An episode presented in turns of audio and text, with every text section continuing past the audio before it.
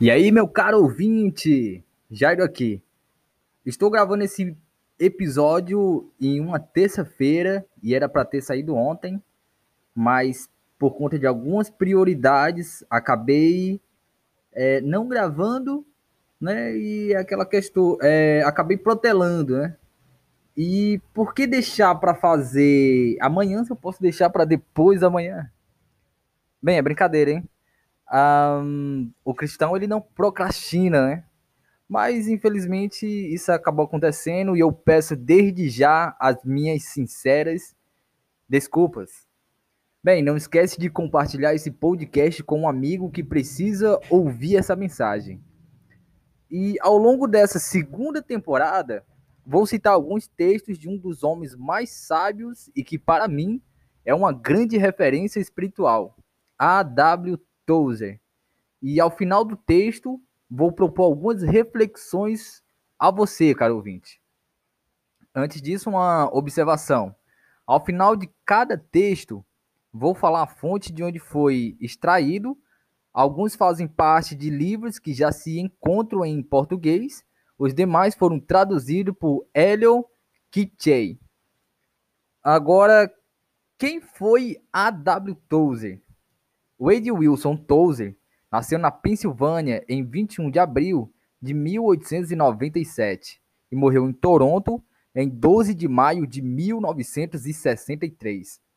Foi um pastor, escritor e conferencista bíblico estadunidense. Tozer escreveu em um. Tozer cresceu em um, uma pequena comunidade agrícola na Pensilvânia e se converteu ao cristianismo em sua adolescência em Akron, Ohio, em 1914. E em 1919, cinco anos após sua conversão e sem treinamento teológico formal, Tozer aceitou uma oferta para ser um pastor de uma igreja. Assim começou mais de 30 anos de ministério. Entre os mais de 40 livros de sua autoria, pelo menos dois são considerados clássicos cristãos: A Procura de Deus e O Conhecimento do Santo. Seus livros incentivam o leitor à possibilidade e necessidade de um relacionamento pessoal mais profundo com Deus.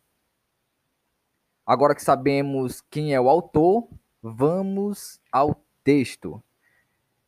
O título é A Verdade também traz problemas. A verdade soluciona algumas dificuldades e cria outras. A verdade vos libertará, está em João 8,32. Isto é, libertará da desgraça, dos julgos, dos fardos impostos pelo pecado. Contudo, essa mesma verdade gera problemas de outra espécie. Não pode ser de outra forma, uma vez que somos forçados a acolher a verdade no mundo consagrado à mentira, a sociedade humana se encontra numa sutil conspiração contra a verdade no que diz respeito às coisas espirituais e morais. A alma dedicada à verdade de Deus nunca é popular entre as multidões.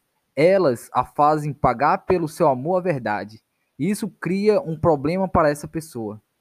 Em qualquer lugar que seja e em qualquer época que a verdade se encarna em algum homem, esse homem com certeza se tornará o alvo de todo tipo de oposição. Desde um insulto informal de alguém que se diz amigo até a campanha cuidadosamente preparada de um inimigo declarado. O problema que isso cria para o homem, comprometido com a verdade, é como receber esses ataques com espírito caridoso, como manter-se calmo e paciente quando todos os seus velhos reflexos naturais o impelem a bater de volta com qualquer arma que estiver ao seu alcance. O homem a quem Cristo ilumina com sua mensagem agora tem olhos, isso acaba com a velha dificuldade da cegueira, mas ele precisa usar os seus novos olhos no mundo cego. E isso cria outro problema.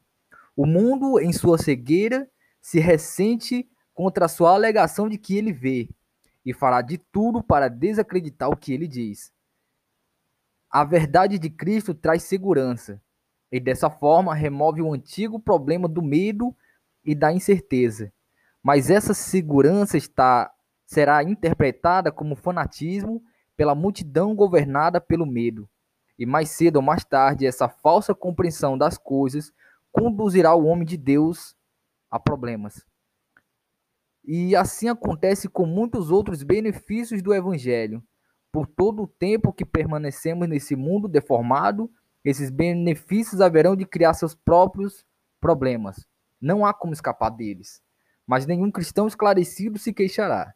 Em vez disso, ele aceitará os seus problemas como oportunidades para exercitar as virtudes espirituais. Ele os transformará em disciplinas úteis para a purificação da sua vida e se regozijará com o fato de que lhe é permitido sofrer com o seu Senhor.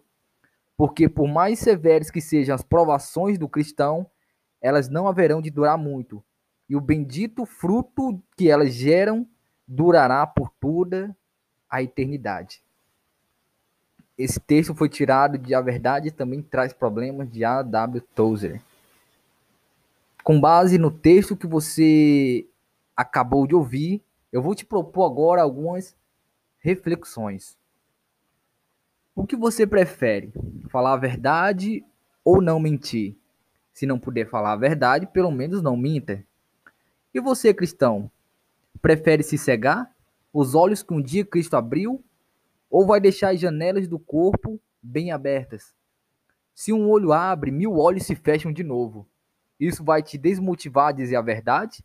Será que uma alma não vale mais do que o mundo inteiro? E quais os problemas que a verdade tem trazido à sua vida? Nenhum? Será você um mentiroso? Para ganhar alguns amigos, basta omitir a verdade. Ou será que vale a pena ganhar inimigos ao falar o que pensa? Mas lembre-se, evite a ofensa. Por último, o que é a verdade? Essa pergunta feita por Pilatos a Jesus e que é válida aos nossos dias. Mas a verdade é Cristo. Eu sou o caminho, a verdade e a vida, disse Jesus em João 14, versículo 6. Você tem vivido Cristo, ou seja, a verdade na sua vida? Que tal começar hoje?